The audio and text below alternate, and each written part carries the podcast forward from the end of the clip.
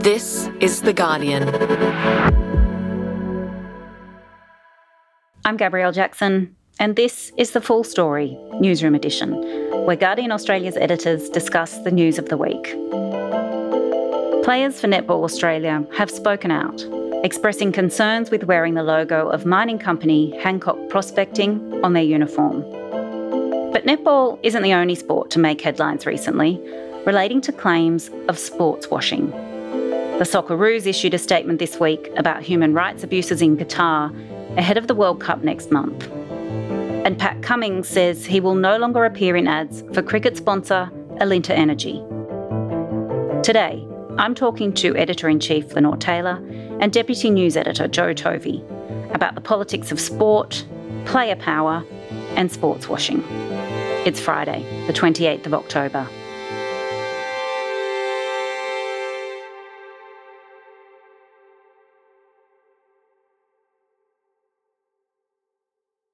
Good morning, Lenore. Morning, Gabs. Good morning, Joe. Good morning, Gabs. So, Lenore, the Australian netball team has been in the news this week a lot for non sporting reasons. What's been going on? Okay, so Hancock Prospecting, that is Gina Rinehart's mining mega company, which sponsors a lot of sport, did a $15 million sponsorship deal with Netball Australia, which I think was a transformative deal for the elite level of that sport. Why was this a problem for the playing group? It wasn't a problem for the playing group. It is a problem for Donnell Wallam, only the second Indigenous woman. One of the players for the Diamonds, an Indigenous player called Donnell Wallam, who's a Noongar woman, only the third First Nations player in the Diamonds' 95 year history, is believed to have sought an exemption from wearing Hancock prospecting on her sporting outfit. Wallam has found herself at the centre of one of sport's most fiercely divisive stories of 2022. You know, the whole athletes versus sponsors thing. And it is believed, although I don't think she's ever said this precisely, that it's because of some particularly abhorrent things that Gina Rinehart's father, Lang Hancock, said about First Nations people. This plays out. She's sought an exemption. The Diamonds players back her. They're trying to work it out, work out what to do about this when Hancock Prospecting then pulled the sponsorship. Drama surrounding Netball Australia is rivaling any sporting contest. A player revolt forced Netball Australia to cancel a corporate sponsorship deal that would have dug the organisation out of debt and issued a statement which said, among other things, that it was unnecessary for sports organisations to be used as the vehicle for social or political causes, which is kind of galling. I mean, Gina Rinehart's never said whether she supports her father's views, but it's introducing this idea that sports players have no right to social or political views, even when it comes to logos they wear on their own bodies mm. as human billboards, coming from a woman who uses her enormous wealth to express her social and political views all the time, like funding climate denial think tanks and making videos for her old school, questioning climate change and campaigning against mining taxes that she would have had to pay. So, this was a febrile environment for political debate.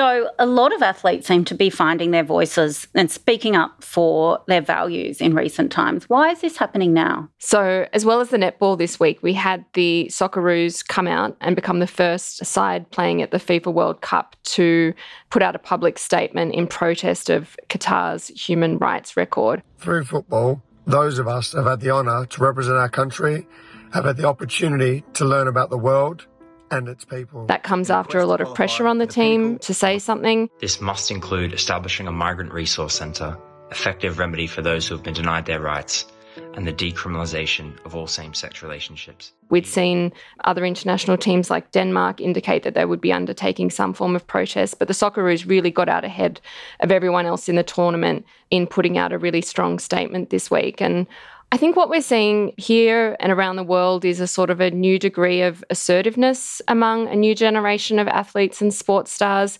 who don't just see their role as on the field, who see themselves as ambassadors, who don't want to leave their values and their beliefs behind and are either using social media or, or other forms of communication to speak out.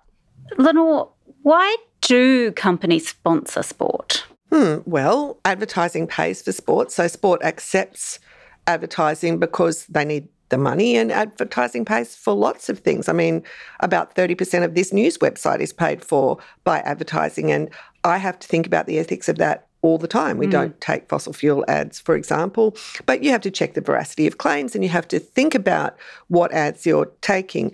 With sports advertisers, they often want the halo effect of associating themselves with with heroes, with sporting heroes and sports that people love because they want to buy social license effectively.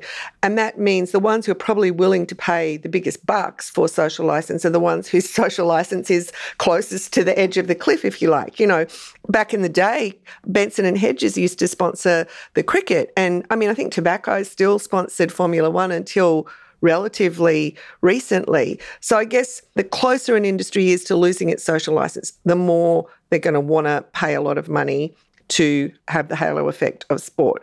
So fossil fuel companies are clearly sort of in that position at the moment, which is probably why I think there was research this week that said that there was about 14 to 18 million dollars a year spent by fossil fuel companies sponsoring Australian sport. You know, but it's not just fossil fuel companies. Until recently, Huawei, the Chinese telco company, sponsored the Canberra Raiders, which is like that's a brilliant move by Huawei, right? Like they've got all this sort of political pressure because of, you know, association with the Chinese administration. Then every senior public servant and every politician that goes to a corporate box for the Raiders sees Huawei's name next to their team. That means it's a, a moral question for sporting codes whose money they take. And I think there's that question, and it kind of intersects with what Joe was just saying about then at the same time, sporting codes have to cope with the fact that players are becoming more vocal and more willing to express a view, which is what happened with Hancock prospecting. And I think on that halo effect, what's so interesting is you've seen in the pushback against a lot of these athletes who've been really outspoken, particularly about progressive causes. You see either from whether it's Hancock or whether it's figures in maybe the more conservative press, people saying to leave politics out of sport, mm. that just stick to sport, just stick to playing. We don't want to hear from you, you know, we don't want to hear this kind of woke stuff. When the very reason, of course, that these companies or countries like Qatar get into sport in the first place is because they know that sport is a very effective vehicle for politics, for reputations, for corporate interests. That's why they're there. They're not there out of the goodness of their own heart. They're there because they're trying to influence not just sporting fans, but political and sort of social movements more generally. So then to say to athletes, well, don't bring politics into it. I mean, athletes are being drawn into politics. As Lenore said, they have to wear the billboard yeah. on their body. They yeah. are being asked to do that. And it mm. should be noted that Donnell Wallam, she wasn't outspoken about this. This was something that she clearly felt very strongly and raised behind closed doors. And her team, in what I think is a really kind of beautiful gesture of solidarity hasn't been much spoken about, but the fact that they all supported her privately and rallied around her and tried to come to some kind of agreement over the branding of their uniforms. You know, she wasn't seeking the spotlight. She wasn't out there on a soapbox, but she wasn't going to do something that she felt would be a betrayal of her own values, potentially a betrayal of her own culture. Athletes are being put in a very difficult position here, and to stay out of politics isn't really an option. And how much say should these companies who are giving their money to sport have over what those sports and the sports people involved in the sports can say or do? Well, I mean, I think this is where we get into really murky territory because once you've taken a shed load of money for someone in a sponsorship, what kind of soft power do they exercise? What kind of pressure can they exert? What kind of independence does the sporting body still have? And what kind of pressure will the sporting body put on players in order to keep the sponsor happy? And all of that, as Joe says, usually happens behind closed doors. We don't see a lot of that. Um, was interesting this week that one of the an ABC journalist raised a bunch of questions about whether Hancock Prospecting had Uh, sought to exercise influence in other ways over sports that that company sponsors. Now, I have no evidence that they have to be clear. But I think that question around Hancock Prospecting or any other company that sponsors a sport is really interesting. What power do they exercise and what are the rules governing that? What are the contracts? What are the what are the provisions? I think it's really something that sporting bodies should probably be really transparent about as they try to navigate this. Yeah, and potentially bringing players in on conversations Yeah. early in the piece because you know you don't want to get to a situation further down the road where you ink a deal you promise certain things and then the players are not willing to go along with it which is where a lot of kind of very now controversial spats like the Hancock one where it sort of exploded into public view the onus is really now on sporting bodies to think a lot more clearly earlier open up those lines of communications and try to head these issues off before they happen. I don't think they can expect that players will stay quiet about this stuff anymore. And it puts players in a really difficult situation sometimes, doesn't it? I was thinking about Pat Cummins, and he's been part of this Cricket for Climate Change action mm. group. But the International Cricket Board has signed a deal with a huge Saudi oil producer. Yeah. So And there's also the deal with Alinta Energy as well. Mm-hmm. Yeah, and it puts him in a really difficult situation. He's saying he won't feature in any promotional material for Alinta Energy, but they've now ended their deal with Cricket Australia.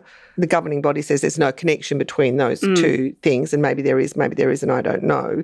But it is a, a case study, if you like, of a player's views contradicting the decisions that have been made by the governing body, and that's really tough. How are these kinds of issues affecting our sports coverage?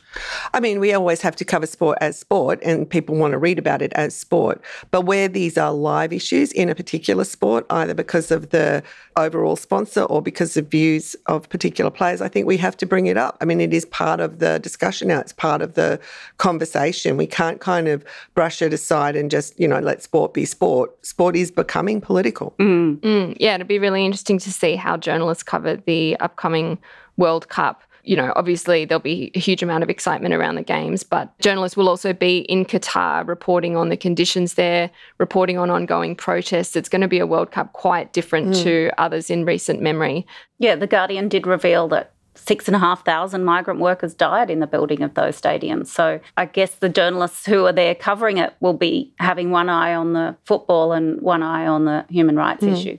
The other aspect of media coverage with these events, of course, is that sports stars are being increasingly drawn into kind of media culture wars that they may not want to be part of. Like the Australian netball team was subjected to some pretty horrendous commentary earlier this week over their stance, and again, a stance that was taken quite discreetly and privately. Nonetheless, on social media and in some parts of the mainstream media, there was pretty savage commentary What about this drama between the Diamonds netball team and Gina Hancock?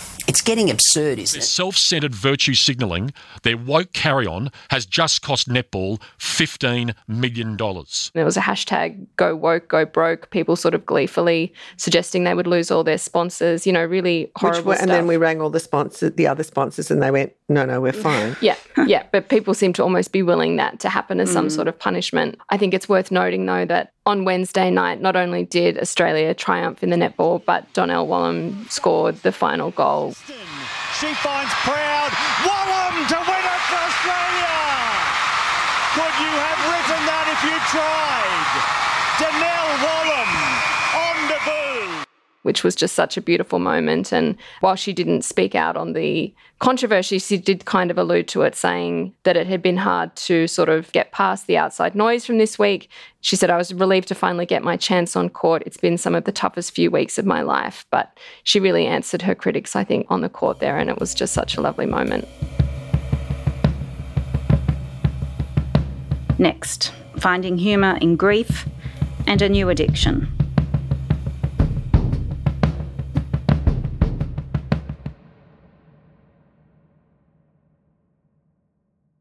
Now we come to what we can't get out of our head. Joe, what was it for you this week? Well, mine's a really sad one this week, actually. So, the comedian Rob Delaney, um, who's the star of Catastrophe, one of my favourite shows, Oh, mine too. has been yeah has been touring his uh, book at the moment um, a heart that works which is a memoir about losing his son henry to brain cancer which by all accounts seems like a really sort of tragicomic account of a family losing their child. Um, and he did a really brilliant interview with the guardian three days ago where he he kind of just talked in a very real way about what grief does to a family opening up about the sort of horror and the tragedy and the sort of the beauty and togetherness of his family. And there was one moment particularly that sort of summed that up for me where when they were grappling with the idea that the you know their child had been diagnosed with this terrible tumor his father-in-law came to him and said you know gosh i'm so sorry. I you know i wish it were me. And he turned to him and said yes richard we all do.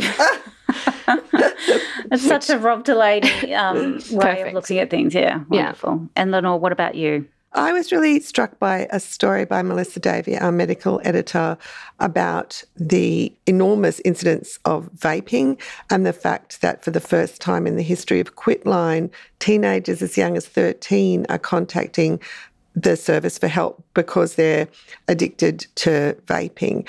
And it just really brought home to me the incredibly frustrating situation where the tobacco industry, as we were discussing earlier, had basically lost its social license and um, the incidence of smoking was really decreasing. And then by sort of holding on to the thread that vaping might help some people quit smoking, have engineered a situation where vaping levels are really rising, where it's just rife among teenagers, but not just teenagers, and where they're sort of almost regaining social license and acceptability through a different product. I thought it was just really, really shocking. Thanks so much for joining us today, Lenore. Thanks, Gabs. Thanks, Joe. Thanks, Gabs. Thanks so much for listening. This episode was produced by Miles Herbert and Camilla Hannon. The executive producers are me, Gabrielle Jackson, and Miles Martignoni. Laura Murphy Oates will be back with you on Monday. We'll see you then.